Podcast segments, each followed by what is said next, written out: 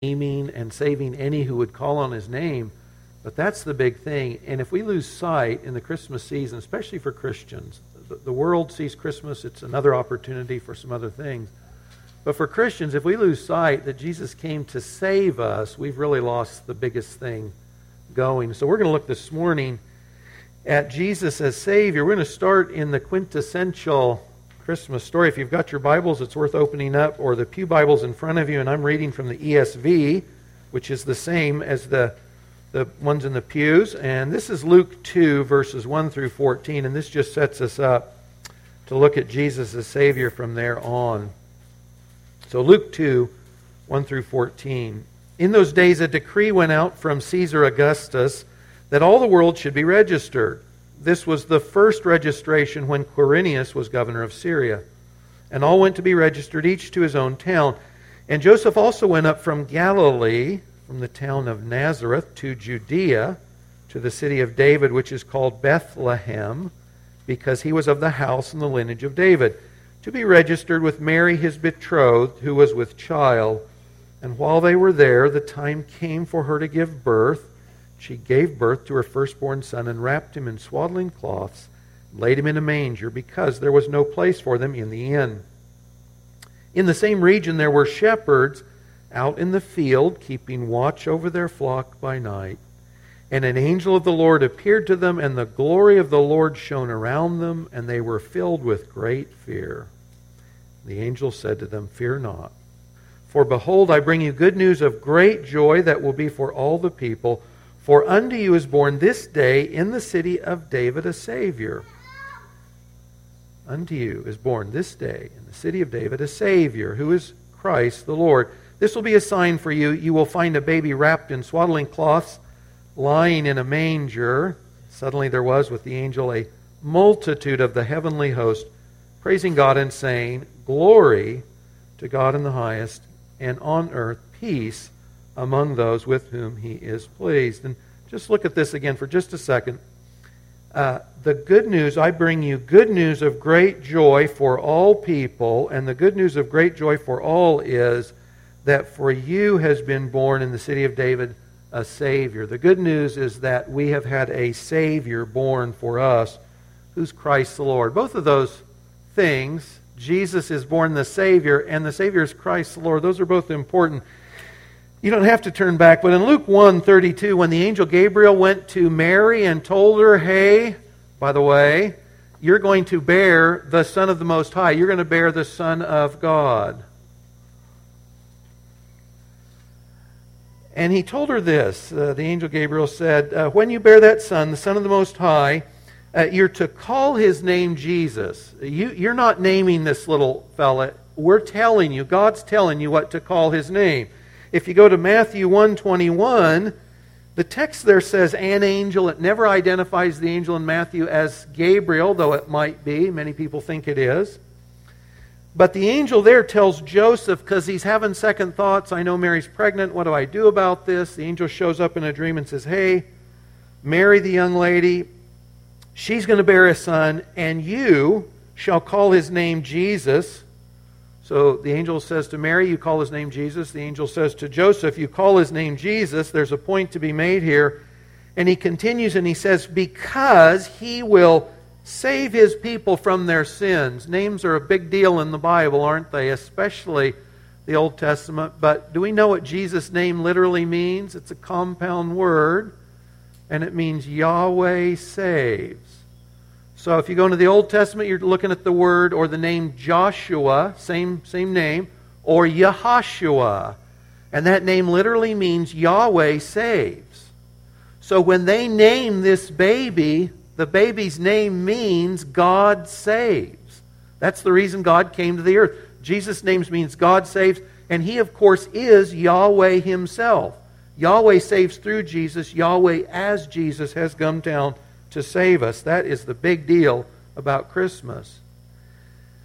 If we forget this, guys, for Christians too, I am all for good times, by the way. Parties, good food, the families and friends get together. This is great, right? Gifts given and received. But really, any occasion would do for that, right? Fourth of July, uh, all kinds of reasons we can make for that. For Christians, if we lose in the Christmas time or the season or the Christmas message the fact that this whole thing is wrapped up in God came to save us, then it's just another, it's a winter holiday, it's a time to get off work, it's many things, but it's not the focus God intends us to have. We needed saving, and Jesus came to save us, and that's, that's the big deal. We can't afford to lose sight of that. The angel said to Mary also, she said, the angel said, uh, You're to name him Jesus. He is Christ the Lord. Jesus is Christ the Lord. Christ is that Greek word that translates the Hebrew Messiah. So it means anointed. So if you go back into the Old Testament, prophets, priests, and kings were anointed by God. They were singularly singled out by God, and that oil was poured over them. That was the anointing. There was anointing oil. The oil signifies God's choice or the Holy Spirit. They're empowered to serve in God's name. And so the angel tells Mary, this one that's coming, he's not just any Savior, he's God's Messiah, he's God's Christ. This becomes a title for Jesus in the New Testament. He is singularly, in fact, you could have called lots of people in the Old Testament a Messiah, that they were anointed, and they were. But Messiah comes to be this title that becomes unique to the single Savior King that God said he would one day send. That in Jesus, the prophets, the priests, and the kings are summed up in one person. You see this in the New Testament later on. So the angel says to Mary, You're to name him Jesus. Yahweh saves, God saves. And he is Christ. He is the chosen one by God whose time has finally come God's chosen Savior King is finally going to be in the world. And he's also Lord. Lord in English is translating kurios, and it means supreme or master. The one that's coming is named God Saves.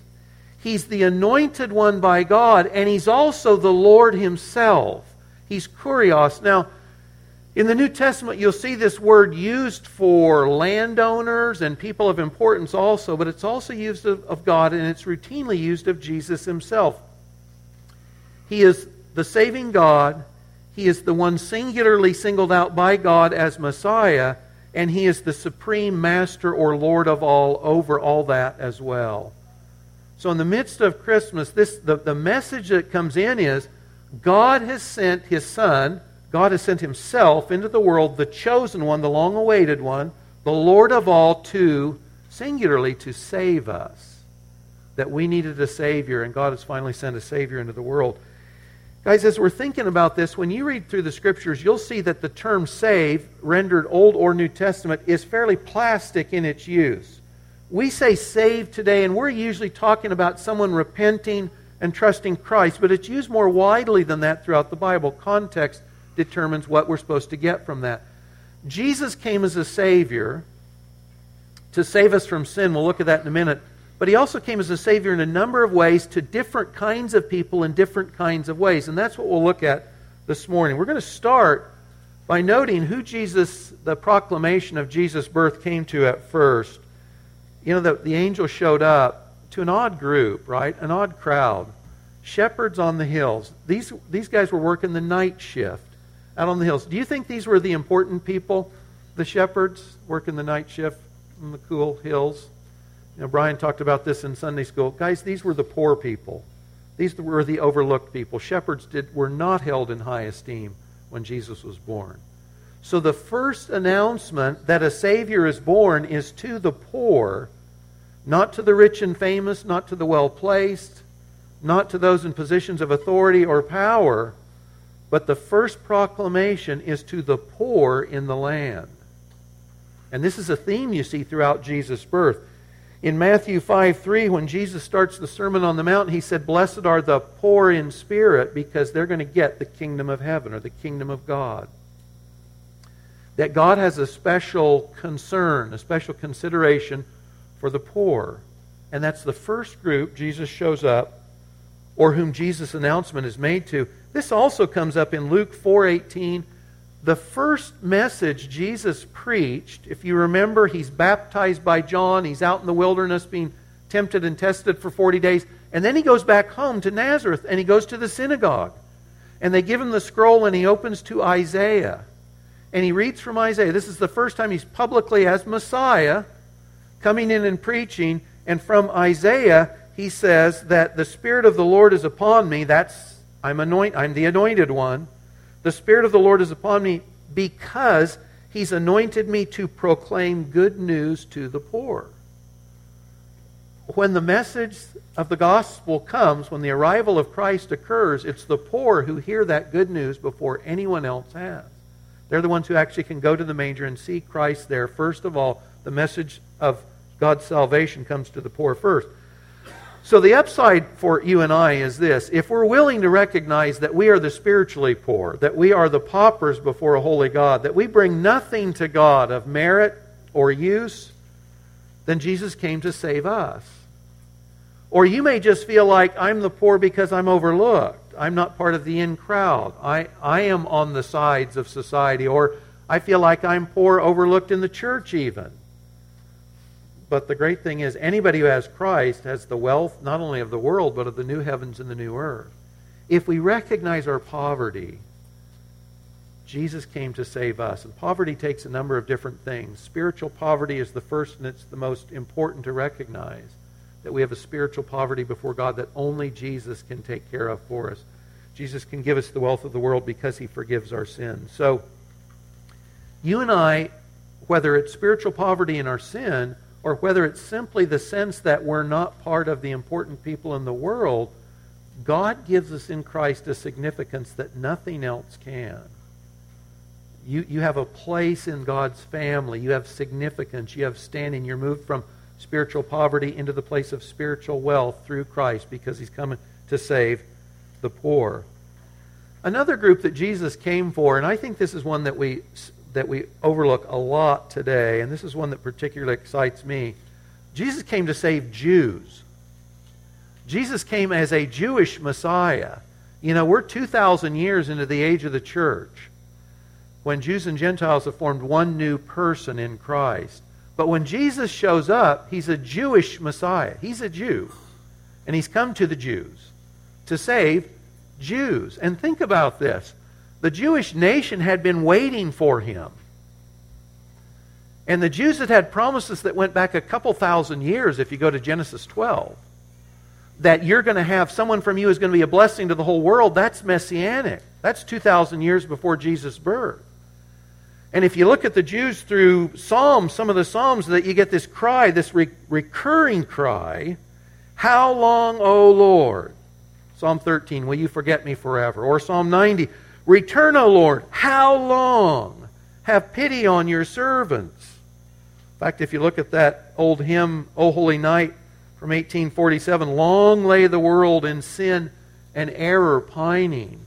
If you were a Jew when Jesus was born, you'd been waiting a long time for God to fulfill this promise that a Savior was going to come to you. In fact, put it in this perspective 1800 years, these are round numbers, 1800 years since God told the Jewish nation that the tribe of Judah would produce the king, the Savior king. 1800 years. About a thousand years since God promised the Savior from the household or the lineage of David. 700 years since Isaiah had said that the virgin would give birth to Emmanuel, that God would come to us through the virgin birth. 400 years since God had promised the Sun of Righteousness would rise with healing in his wings. Malachi 4. The last thing God had said was, I'm going to send the Sun of Righteousness with healing in his wings. 400 years since that. You got to have a Jewish mindset when you read Zechariah's psalm in Luke 1. And you can turn there. We'll be in several verses there for just a minute. But Jesus came to save Jews. And so when Zechariah is at the circumcision of his son, John the Baptist, he's been silent for the duration of Elizabeth's pregnancy because he didn't believe the promise initially. Remember, he, like Abraham and Sarah, Zechariah and Elizabeth are too old to have kids, but the angel comes, says, You're going to have a kid, and they do. And it's John the Baptist. He's another miracle child. At his circumcision, God looses Zechariah's mouth. He's able to speak again, and he breaks out into this psalm. But listen to the language. It's about redemption and salvation to the Jews. He says, this is starting at verse 68 in Luke 1 Blessed be the Lord God of Israel. He has visited and redeemed his people. By the way, this is all about the Messiah, not John the Baptist. He's not talking about his own son yet. He's visited and redeemed his people. He has raised up a horn of salvation for us in the house of his servant David, as he spoke by the mouth of his holy prophets from of old, that we, and remember, Zechariah is speaking as a Jew in the Jewish nation that we should be saved from our enemies, and they're under Jewish or under Roman oppression at this time, that we would be saved from the hand of all who hate us, to show the mercy promised to our fathers, to remember his holy covenant, the oath that he swore to our father Abraham, to grant us that we Jews, being delivered from the hand of our enemies, might serve him without fear. Zechariah was a godly Jew. You see how there's Anna and Simeon in this, this story going on a little further in Luke's gospel, too. But the Jews had been looking for this Savior King who would come and deliver them from their enemies. And so here he is, he shows up, and that's Zechariah's perspective. The one we, the Jewish nation, have been waiting for, he's here. If you would put this in perspective today, if you were a Christian living in Syria, or Iraq under ISIS, this might be a helpful comparison. If I came up to you and told you your deliverance is nigh, I'm going to send you a Savior, somebody's going to come in and deliver you, man, you, you couldn't wait. You'd be hanging on that promise. And that's what they were doing. They're hanging on that promise. The godly in Israel are looking for this Savior King to come. Now, as it turned out, we know this today, right? They didn't know this at the time. We know that today in the incarnation, Jesus came primarily to become the Lamb of God who would die and take away the sins of the world, and he's going to form one new man, the church. But, guys, the church was slow. Remember, they're Jewish, they're looking for Jewish expectations. They were slow to come around to this. They finally start getting it. You see this from Peter in Acts 5:31. God exalted him, Jesus, at his right hand as a leader and savior to give repentance to Israel and the forgiveness of sins. Peter's keen in on the forgiveness of sins here. They start realizing Jesus isn't coming, the kingdom isn't here in its fullness, but our sins are now forgiven. It says the same thing Paul does in Acts 13 of this man's, King David's offspring, God has brought to Israel a Savior, Jesus, as he promised. But there's this theme that Jesus came for Jews, for Israel. And of course, when you read Romans 1, Paul says that when the gospel goes out, it always goes to the Jew first and then to the Gentile. Now, lots of Christians disagree on this. Romans 11, I think it's 26, I think it's 26, might be 36, says uh, that all Israel will be saved. And in context there, it's a contrast between Israel and the nations, Israel and the church. And I still firmly believe, and this is why this is one of the reasons I get excited about this, that Jesus came for Jews. The Jews have been written off, but isn't it interesting? They're still persecuted throughout history. For the last 2,000 years, if God was done with the Jews, the enemy doesn't need to persecute them as he has for the last 2,000 years. But at the return of Christ, I firmly believe you're going to see Israel brought into the millennial kingdom, and Jesus is going to fulfill this words, and he will become, for the descendants of Abraham, that Savior King who will be reigning.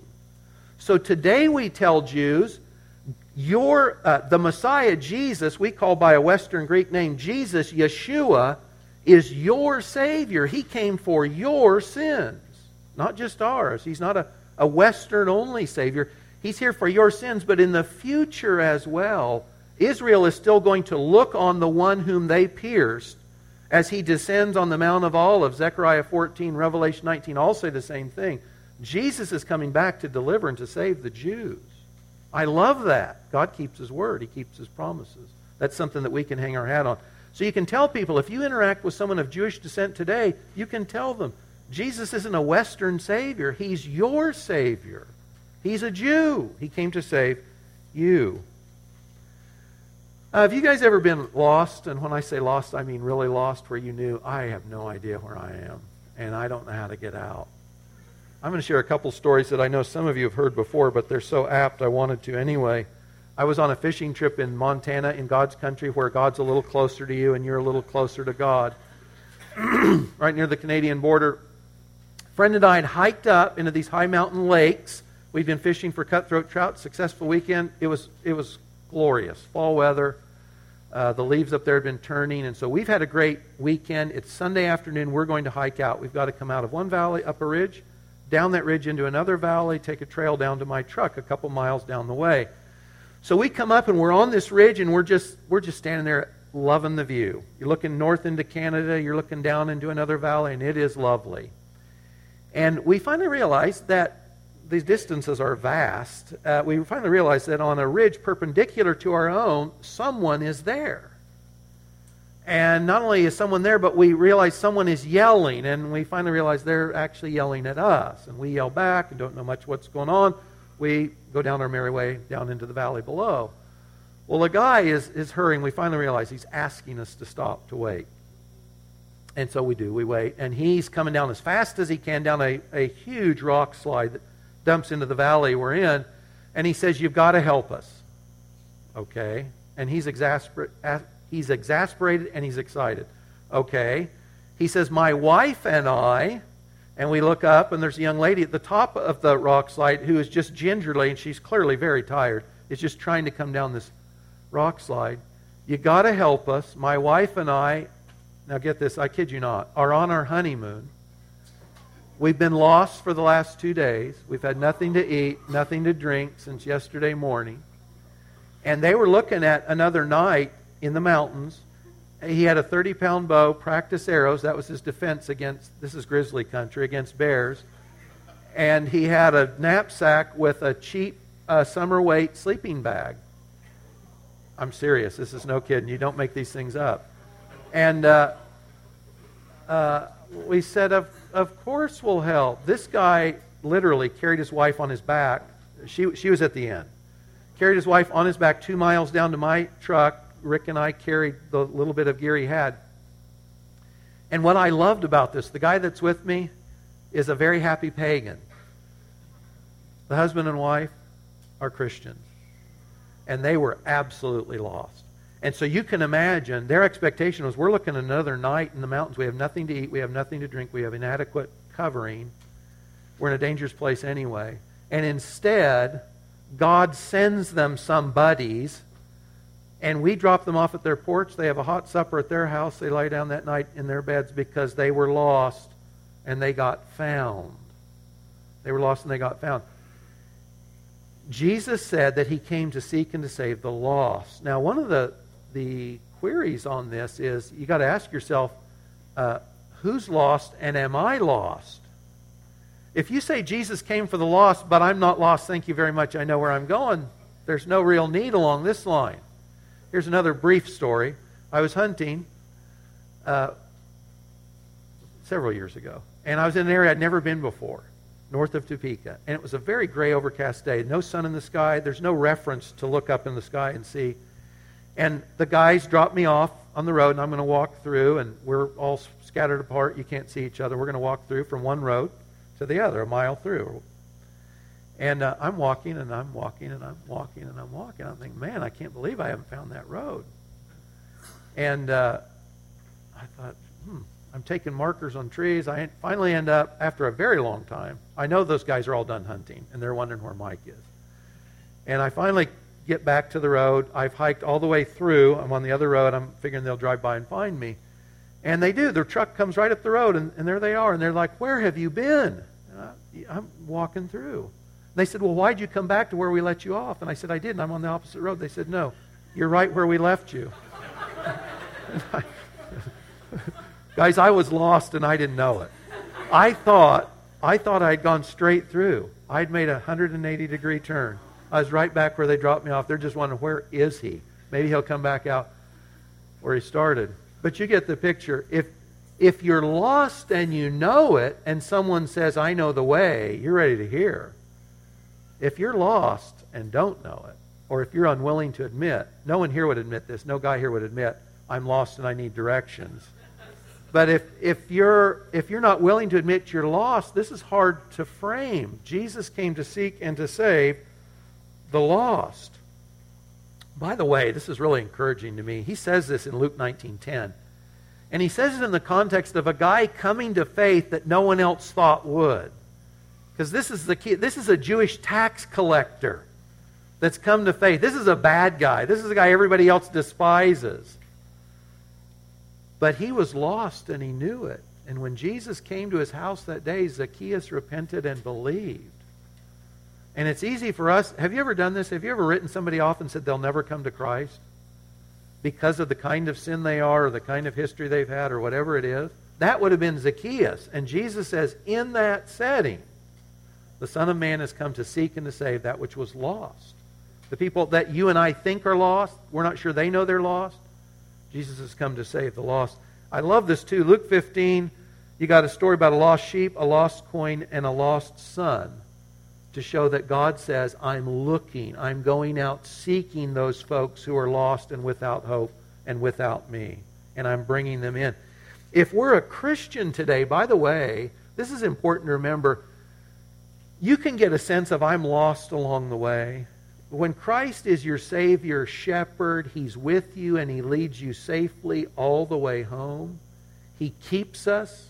We're in His hand. His hand is in the hand of the Father. He gives us eternal life. We will never perish. He doesn't lose any that the Father has given Him. So, as a, whether you're coming to faith in Christ at the beginning, I'm lost, Jesus save me, or I'm saved, Jesus take me safely home. Jesus is a Savior for the lost.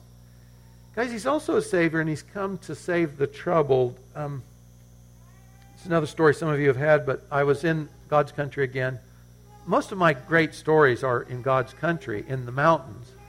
Um, I was heading up Pinkham Creek Road in northwest Montana, and uh, I was foolish enough to be driving the truck that I had worked on. And I had tried to repair a tie rod end, and it didn't go very well.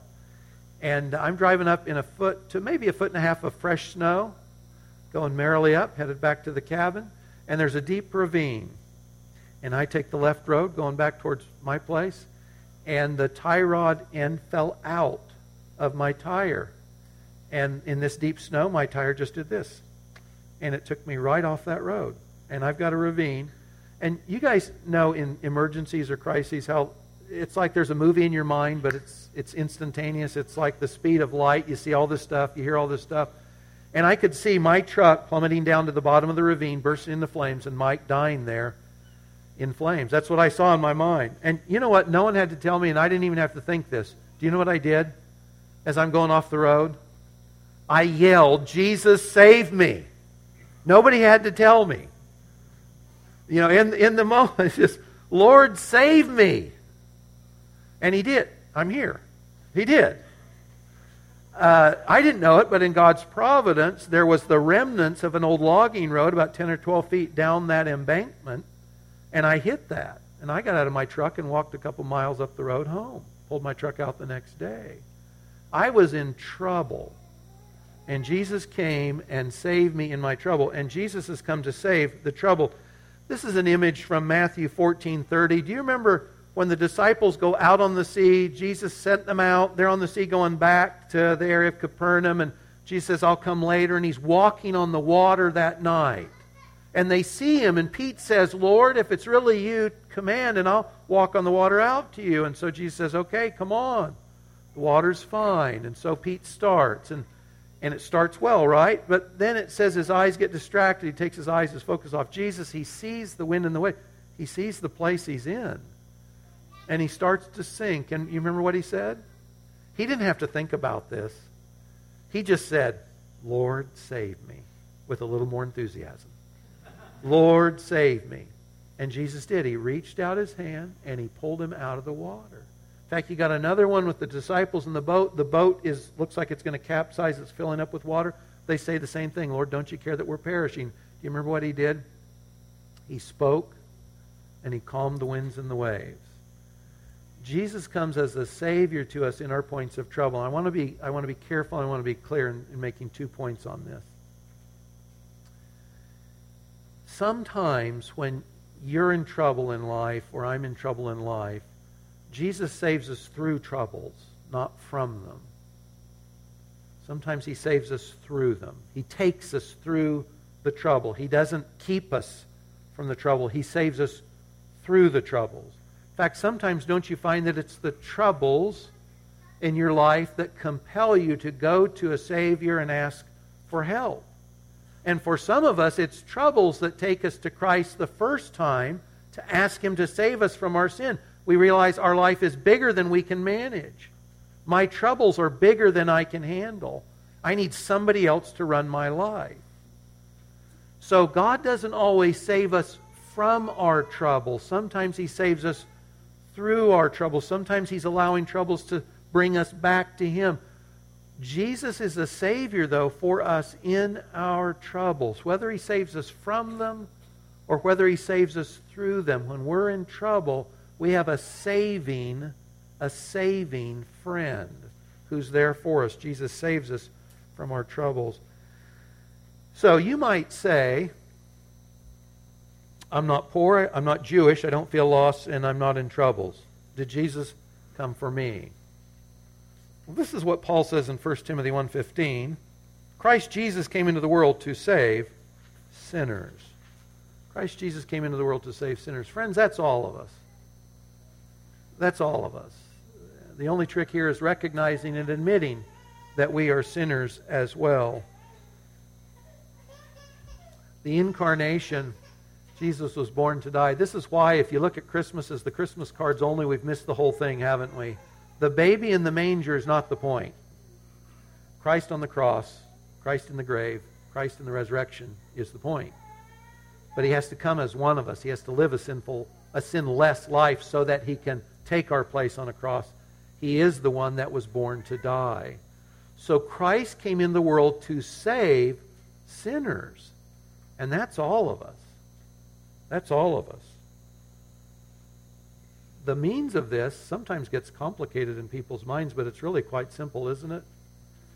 That Jesus bore our sins, and so he invites us to accept the forgiveness he's earned for us. By God's grace, we say, you're saved through faith.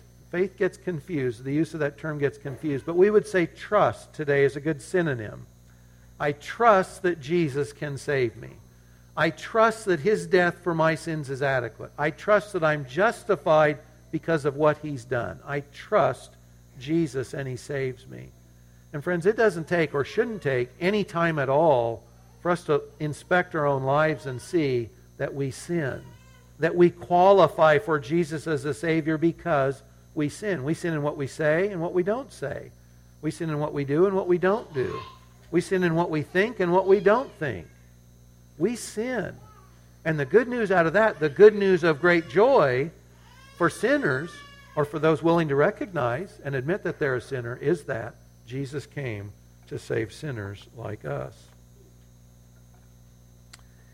The last point I'll make is this that Jesus is a Savior for those still waiting for Him. Jesus is a Savior for those who are still waiting for Him.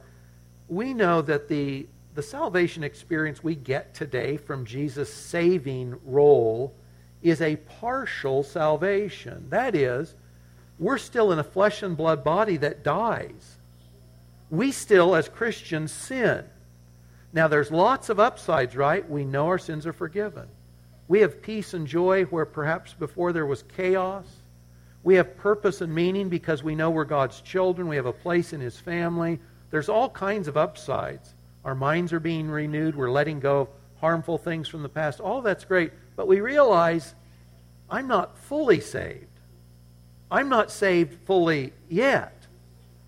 And so you get this whole element that Jesus is a Savior for those who are waiting for Him.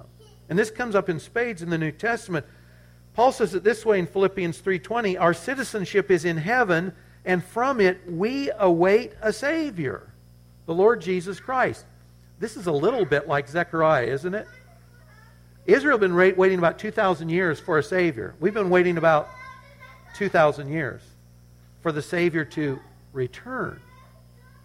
But Paul says we await a Savior, the Lord Jesus Christ.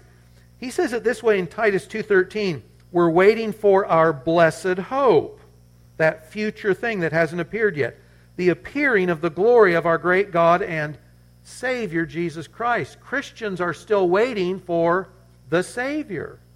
And last, Hebrews 9:28, Christ having been offered once to bear the sins of many, sin was put away in that first coming will appear a second time not to deal with sin. That's all done. That saving work is done. But to save those who are eagerly waiting for him.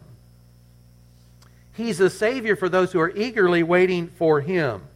So you and I today, we're still waiting for a Savior. He saved us from our sin, from sin's power and sin's penalty, but sin's presence is still with us. And our glorious bodies we don't have yet. We're still waiting for a Savior. We're still waiting for Jesus, just as Zechariah and the Jews were in their day. We're waiting for a Savior today. My hope this this Christmas for all of us is that there's a sense of desperation related to Christmas, and that it could come in a number of ways. One would be this a memory of a past desperation when we knew in our poverty and lostness that if God didn't save us, we would not and could not be saved. A desperation from our past where we looked out and we said, Lord, if you don't save me, I will not be saved. I cannot save myself. Lord, save me. We might be in a present desperation because of troubles bigger than our ability to manage or over sins that seem to drown us like a flood. Any of this could be true for any of us today. A desperation related to what's going on in our life today. Or maybe simply the quiet desperation of waiting for redemption while our bodies age, while we're winding down, or maybe as hopes we had for this life haven't come to fruition a sense of desperation. Come, Lord Jesus, fill up my life. Give this thing significance. Let me see your glory.